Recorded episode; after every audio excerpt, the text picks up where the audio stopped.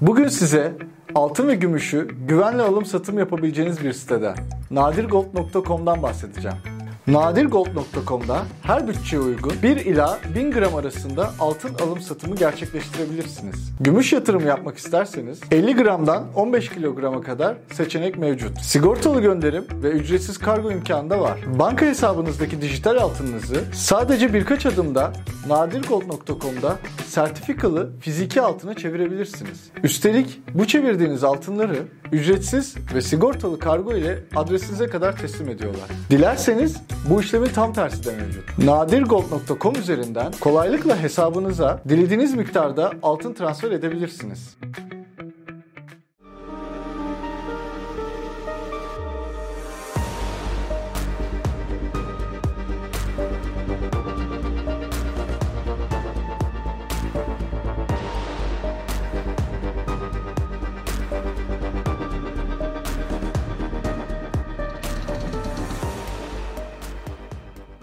Merhaba, bir Ankara sayfasıyla daha birlikteyiz. Sıkışık günler yaşanıyor. Hem küresel anlamda hem Türkiye ekonomisi anlamında. E, bu hafta size ekonomi yönetiminin planlarının pek tutmadığını anlatmaya çalışacağım ve bu yüzden e, bazı değişiklikler olabilir. Onları anlatmaya çalışacağım. Çünkü yeni kararlar gerekebilir. Faiz bunlardan biri olacak ve faizin daha fazla artması gerekebilecek ve uluslararası piyasalar hem bunu e, etkiliyor hem de içerideki gelişmeler etkiliyor gibi gözüküyor. Bunları anlatmaya çalışacağım. Her şeyden önce niye planlar tutmadı? CDS primi düşmedi beklendiği kadar. E, bunu hepimiz biliyoruz. Ekonomi yönetiminin beklediği fon akışı bir türlü sağlanamıyor. Buradaki sıkıntıları anlatmaya çalışacağım. E, iç talepte bir gerileme var, e, yavaşlama var daha doğrusu ama beklenen etki henüz görülemedi. Bu yüzden de enflasyonla ilgili benim izlenimim Eylül ayı enflasyonuyla ilgili beklentilerin üzerinde bir rakamın gelebileceği yönünde. Sanki ekonomi yönetiminin söylemi de biraz bu yüzden değişti gibi. E, son e, haftada baktığımız zaman daha temkinli bir dil kullanmaya başladılar. Rezervlerde e, beklenen iyileşme kalıcı olamadı. Geçtiğimiz hafta yine rezervlerde erime başladı. Son iki haftada artış vardı daha doğrusu 10 gün geçen haftadan önce. Ama yeniden bir gerileme başladı. Hem brüt rezervlerde hem net rezervlerde bir gerileme hissediliyor. Bununla birlikte faizle ilgili de e, beklentiler sürekli yukarı çekiliyor. Enflasyona da bağlı olarak hem de dışarıya bağlı olarak. Türkiye yabancı kaynak girişi arıyor, uzun zamandır arıyor ama bir türlü olamadı. E, dış borçlanma da yapamadı bu arada. Hisse senedi ve tahvil piyasasına da istenen girişler sağlanamadı. Benim edindiğim izlenim ekonomi yönetimi bir dış borçlanma yapmak istiyor. Önemli bir dış kaynak sağlamak istiyor. Ama e, dışarıdaki e, ortam hiç müsait gibi gözükmüyor. Benim öğrendiğim kadarıyla 10,5 hatta 11'lere kadar dolar bazında talep edilen faiz var. E, bu tabii ki çok yüksek geliyor. Yani Arçelik daha yeni e, 8.75-9 gibi e, tahvil çıkararak borçlandı. Ama şimdi hazine borçlanmaya çıksa %10,5-11 ile borçlanacak. E, sanıyorum burada bir e, sıkıntı var ve bir karar aşamasına geliyorlar gibi e, benim gördüğüm kadarıyla. Bir kere etkileyen unsurlardan biri petroldeki 100 dolarlık beklentinin giderek artması. Küresel piyasalarda bunun etkisi var. Amerika tahvil faizlerinin yükselmesinin etkisi olduğu söyleniyor. Artı CDS priminin Türkiye'nin bir türlü düşürememesi. Burada ne e, etkili? Yeterli güveni sağlayabilmiş değil Türkiye sözlü destek veriyor yabancı bankalar ve kuruluşlar. Ben bu yayını e, yaparken, bant çekerken S&P'nin notu gelmemişti. E, orada en azından bir görünümde iyileşme olabilir diye bekleniyor ama bunlar yetmiyor e, ve faizler hala yüksek. Bir başka unsur bu uluslararası piyasayla yakın olanlarla konuştuğumda bunun 2024'ün e, ikinci yarısından itibaren rahatlayacağı, normalleşeceği uluslararası piyasaların söyleniyordu finans çevrelerinin. Ama bunun e, giderek e, 2024 yıl sonuna doğru ötelendiği konuşuluyor. Bu Fed'in de son çıkışlarının ardından böyle bir hava var ve Türkiye'yi olumsuz etkiliyor diyorlar. Buna karşılık kaynak ihtiyacı var. Borçlanma ihtiyacı var. e, Türkiye hazinesinin bütçe açıkları büyük, e, borçlanma da büyük ama daha fazla borçlanmaya ihtiyacı var.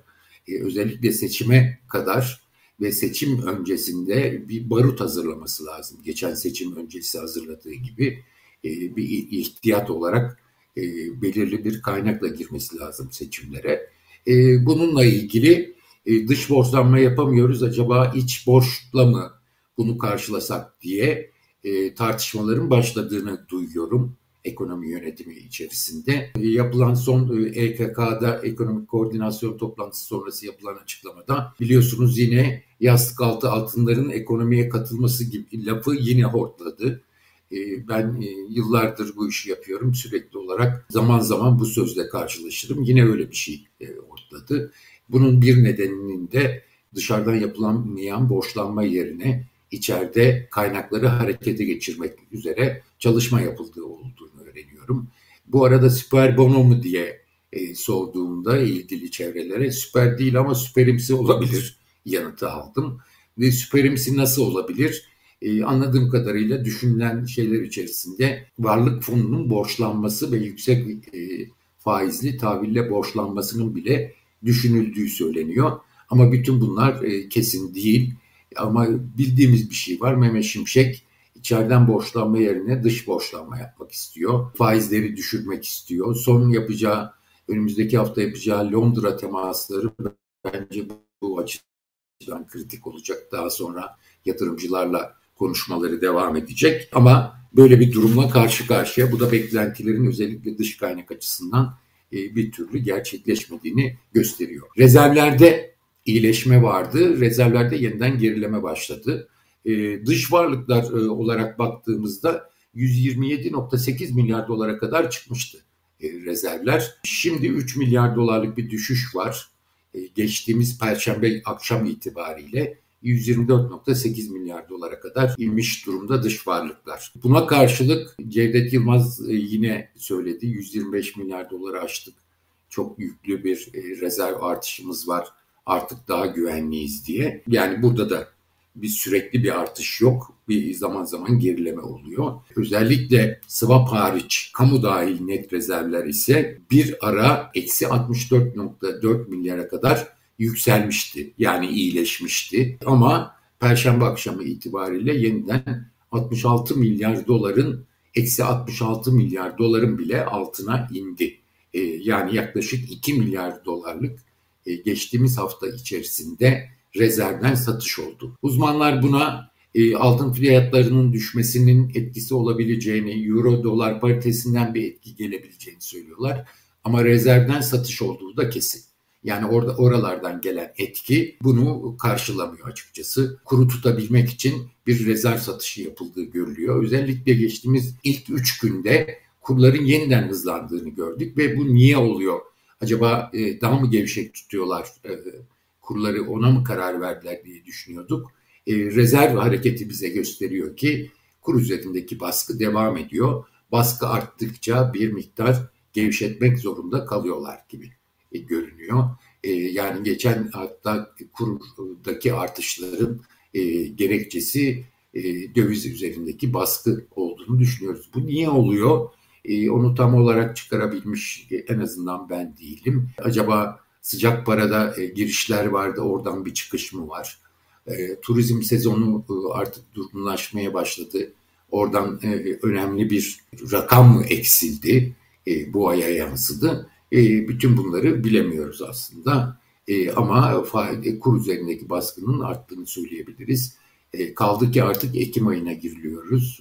Turizm sezonunda daha durgunlaştığı bir dönem olacak ve e, kur üzerindeki baskı devam edecek. Çünkü cari açık azaltılamıyor.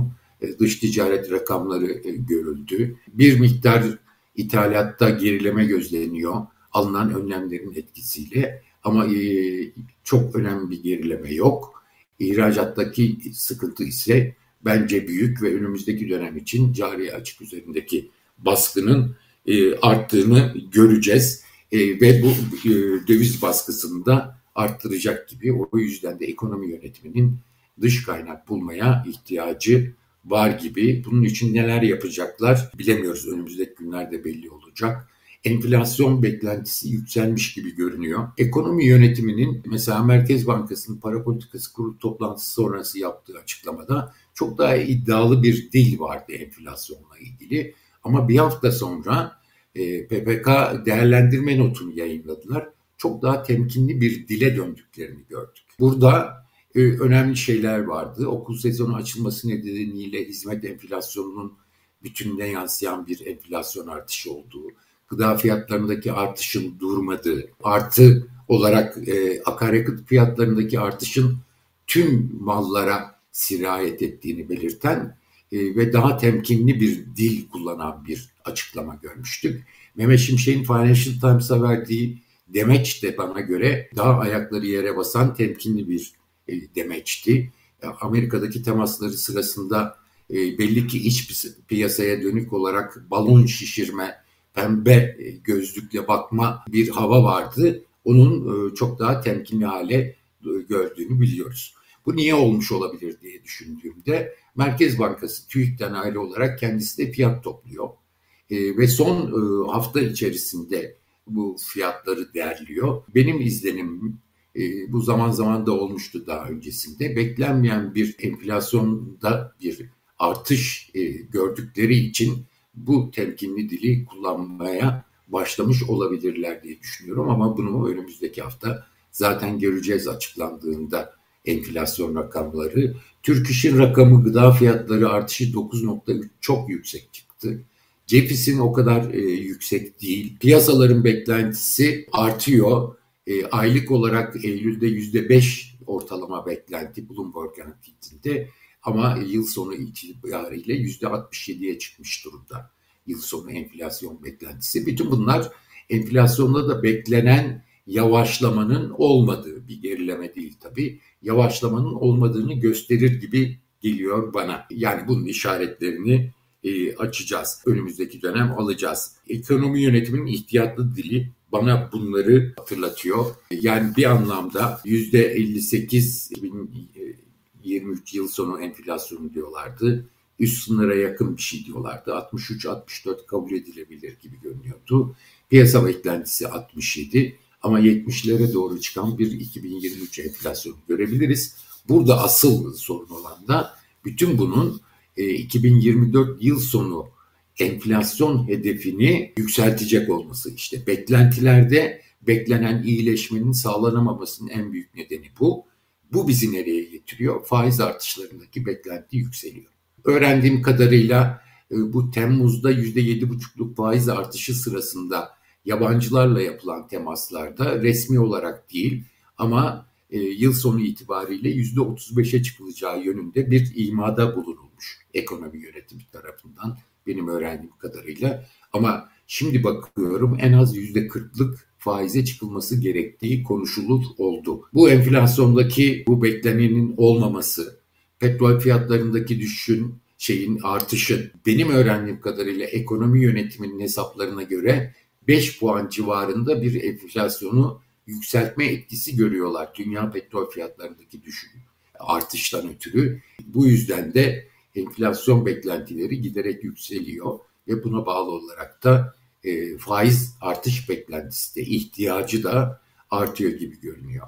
Yabancı basında zaten e, bu bir süredir konuşulmaya başlanmıştı. Yüzde 40 hatta 45'lere çıkılması gerektiği konuşulmaya başlanmıştı. Hatta yabancı bankalar e, kur içinde yıl sonu için 30 lira e, tahminlerini söylüyorlar. Bütün bunlar e, önemli çünkü dış kaynak girişi için, yabancı fon girişi için e, yabancıların nereden girmek istedikleri, nereyi bekledikleri, hangi e, fiyat düzeylerini bekledikleri konusunda bize fikir veriyor ama gördüğüm kadarıyla iktisatçılara sorduğumda yüzde beşin üzerinde bir e, enflasyon Eylül rakamı gelirse yüzde kırka çıkmak gerekebileceğini söylüyorlar ama benim görüşüm e, yüzde dört buçukta gelse yani beşin altında bir rakamda gelse bence özellikle dış piyasalardaki beklenti nedeniyle yüzde kırka kadar en azından çıkılması gerekecek. Ben hala e, aynı görüşteyim. Nisan'dan sonra 2024 Nisan'dan sonra ise faizlerde yeniden önemli artışlar görebiliriz. Kurda da artışlar görebiliriz ama o zamana kadar da bir miktar girişin, yabancı kaynak girişinin sağlanması gerek. Körfez ülkeleri bile tamam dost ülke, kardeş ülke size e, fon getireceğiz ama siz DES primini düşürün diyorlar. Batı'da da aynı şey söyleniyor. Sürekli cesaretlendiriyorlar bu yolda ama hala e, gelmek için çok daha e, düzeylerin yukarı faiz ve kurda düzeylerin yukarı çıkmasını beklediklerini de e, açıkçası şahit oluyoruz ve buna mecbur kalabilir ekonomi yönetimi. Onların istediği faiz ve kur seviyelerine mecbur kalabilir. Burada kritik nokta yani 1 Eylül ayı e, enflasyon rakamı kritik olacak önümüzdeki dönem için. Buradan gelecek işaretler e, önemli olacak. E, ikincisi Cumhurbaşkanı Erdoğan ne diyecek? Yani yüzde 35 o zaman konuşuluyorsa bu yüzde yedi buçuk artış yapılan dönemde demek ki bir Cumhurbaşkanı'ndan yüzde 35 gibi bir teyit alındığını gösteriyor. Peki bundan sonra 40'a çıkarken Cumhurbaşkanı Erdoğan buna razı olacak mı? Benim e, izlenimim şu, Cumhurbaşkanı Erdoğan bu yola artık girildi, sonuna kadar gidilecek havasında e, o kararlılığı verdiği söyleniyor. Ama bir yandan da söylenen başka bir şey var. Etrafında yani kimisi Albayrak dönemi e, ya da e, Mehmet Şimşek öncesi dönemden e, AKP teşkilatına hakim olanlar ya da orada güç sahibi olanlar, e, yakınlar, iş, iş insanlarından çok fazla bu yönde tepki gelmedi söyleniyor ama e, parti içerisinden biz yüzde 40 ile 35'in üzerinde bir faizle seçime giremeyiz. Bu bizim için çok kötü olur filan gibi Cumhurbaşkanı'na baskı yapıldığını da duyuyoruz açıkçası. O yüzden de Cumhurbaşkanı Erdoğan'ın vereceği karar tabii ki çok önemli olacak. Buradaki kritik noktalardan biri %35'e çıktığında politika faizi 45-50'lere doğru bir mevduat faizi göreceğiz. 55-60'lara doğru bir kredi faizi göreceğiz. İşte bu asıl siyasi olarak etrafında Mehmet Şimşek'i istemeyenlerin kullanacağı bir argüman olacak. İşte durgunluk çok fazla olacak, kredi artışları çok fazla olacak. Mehmet Şimşek şurada, burada, bu noktada şuna mecbur kalabilir. Çok istemiyor ama bir bankalara 35-40 e, arasında e, arttırım yapıldığında geçici süre için e, bunu yansıtmamaları gerektiği. Çünkü bankaların mevduat faizi ile kredi faizi arasındaki farkı çok yüksek tuttuklarını görüyoruz açıkçası. Normal dönemlere kıyasla daha yüksek tutuyorlar. Belki vermek istemiyorlar. Böyle bir dönemde faizlerin sürekli artacağı beklentisi varken bu faizlerle de vermek istemiyorlar. E, ama e, politika faizi arttıkça da kredi faizine yansıtacağız diye zaten anlaşmalar yapabiliyorlar. E, onu da biliyoruz bu dönemde. İşte bu konuda e, bankalardan yardım isteyebilir e, Mehmet Şimşek ya da olmadı kamu bankalarının ucuz faizli kredi vermesine razı olabilir. Bu da çok ter- tercih ettiği noktalardan biri değil. Bununla birlikte bir başka şey var. Merkez Bankası'nın ihracat reskont kredileri ve yatak kredileri dediğimiz yatırım teşvik için verdikleri ucuz e, krediler e, Merkez Bankası kaynaklarından. E, Merkez Bankası'nın e, şimdiye kadar burada sıkı durduğunu görüyoruz. Yani yatak kullandıracağız diyor ama çok fazla bir rakam kullandırmış değil. Burayı e, devreye sokabilirler. Bu e, enflasyonist bir şey olacağı kesin. E, çünkü para basarak verilecek bir kaynak olacak e, ve bunun etkisi enflasyonist olacak orası kesin. Ama geçici bir süre istediklerini yapabilmek için genel çerçevesini sürdürmek için e, Cumhurbaşkanı'nın ısrarıyla e, bu tip krediler, ucuz krediler vermeye seçim öncesinde razı olabilir diye Mehmet Şimşek düşünüyoruz. Çok tercih etmediğini e, açıkçası biliyoruz bu konuda da ama mecbur kalabilir e, gördüğüm kadarıyla. Mehmet Şimşek Londra'ya gidiyor dediğimiz gibi IMF toplantısı için hasta olacak. Daha sonra yatırımcı toplantıları dışarıda devam edecek. Bu toplantılar da önemli olacak. Çünkü orada hem e, Mehmet Şimşek yapmak istediklerini anlatacak. Yani şimdiye kadar yaptıklarını, seçim olması nedeniyle kısıtları olduğunu ama seçimden sonra çok daha kararlı bir programın uygulanacağını anlatacak. E, hem de yabancı fon girişi için yabancıların ne istediği konusunda birinci elden nabız e, yoklamak imkanı da olacak. Dolayısıyla bu toplantılardan sonra faiz ve kurlarla ilgili piyasalarda yeni seyirler görürsek şaşırmayalım bence. E, çünkü e, çok acil olarak e, seçimin de etkisiyle dış kaynağa ihtiyacı var. Döviz rezervleri Cevdet Yılmaz tam tersini söylese de hala çok kırılgan. Döviz baskısı hala devam ediyor. Döviz baskısının artacağı bir döneme giriyoruz. Bu baskı daha da artabilir ve rezervlerden satışlara neden olabilir. Bütün bunlar e, güvenin kazanılmasının iyice zorlaştırabilir. O yüzden de bu noktadan geri dönmek istemiyor ve bunun için dış kaynağa ihtiyacı var. Bunun için de gerekenlerin yapılacağını söyleyebiliriz. Cumhurbaşkanı da bir türlü ikna edilerek e, bu yolda yürüneceğini tahmin ediyoruz açıkçası. E, seçimlere kadar böyle gidecek. Seçimlerden sonra baktığınız zaman ne olacak? E, yoksulluk sınırı, açlık sınırı e, biliyorsunuz yoksulluk sınırı asgari ücretin 3.8 katına kadar çıktı. Kısa sürede eriyecek zaten enflasyonla eritme e, son iki yıldır sürekli olarak yüksek zamları kasıtlı uygulanan bir politika. Bir de 2024 Nisan'ından sonra çok kapsamlı bir, bir acı reçeteyle karşı karşıya kalacağımızı unutmayalım ve e, ideolojik olarak da mevcut iktidarın e, sermayeden yana olduğunu yani acı reçetenin yine dar ve sabit gelirlere yoksullaşmayı arttırıcı yönde etki edeceğini de unutmayalım. Her seferinde bunu söylüyorum. Bu arada başka bir şey daha söyleyeyim. Son Gezi davasıyla ilgili yapılanlar Türkiye'nin e, Batı'yla yeniden yakınlaşmasını kesinlikle sekte vuracak şeyler. E, yine kutuplaşma seçim öncesi adına mı yapılıyor bunlar? Tam bilmiyoruz. Asıl niyet nedir? Bilmiyoruz. Ama ekonomiye olumsuz etki yapacağı, Mehmet Şimşek'in işini iyice zorlaştıracağı da unutulmamalı. Haftaya tekrar görüşmek üzere.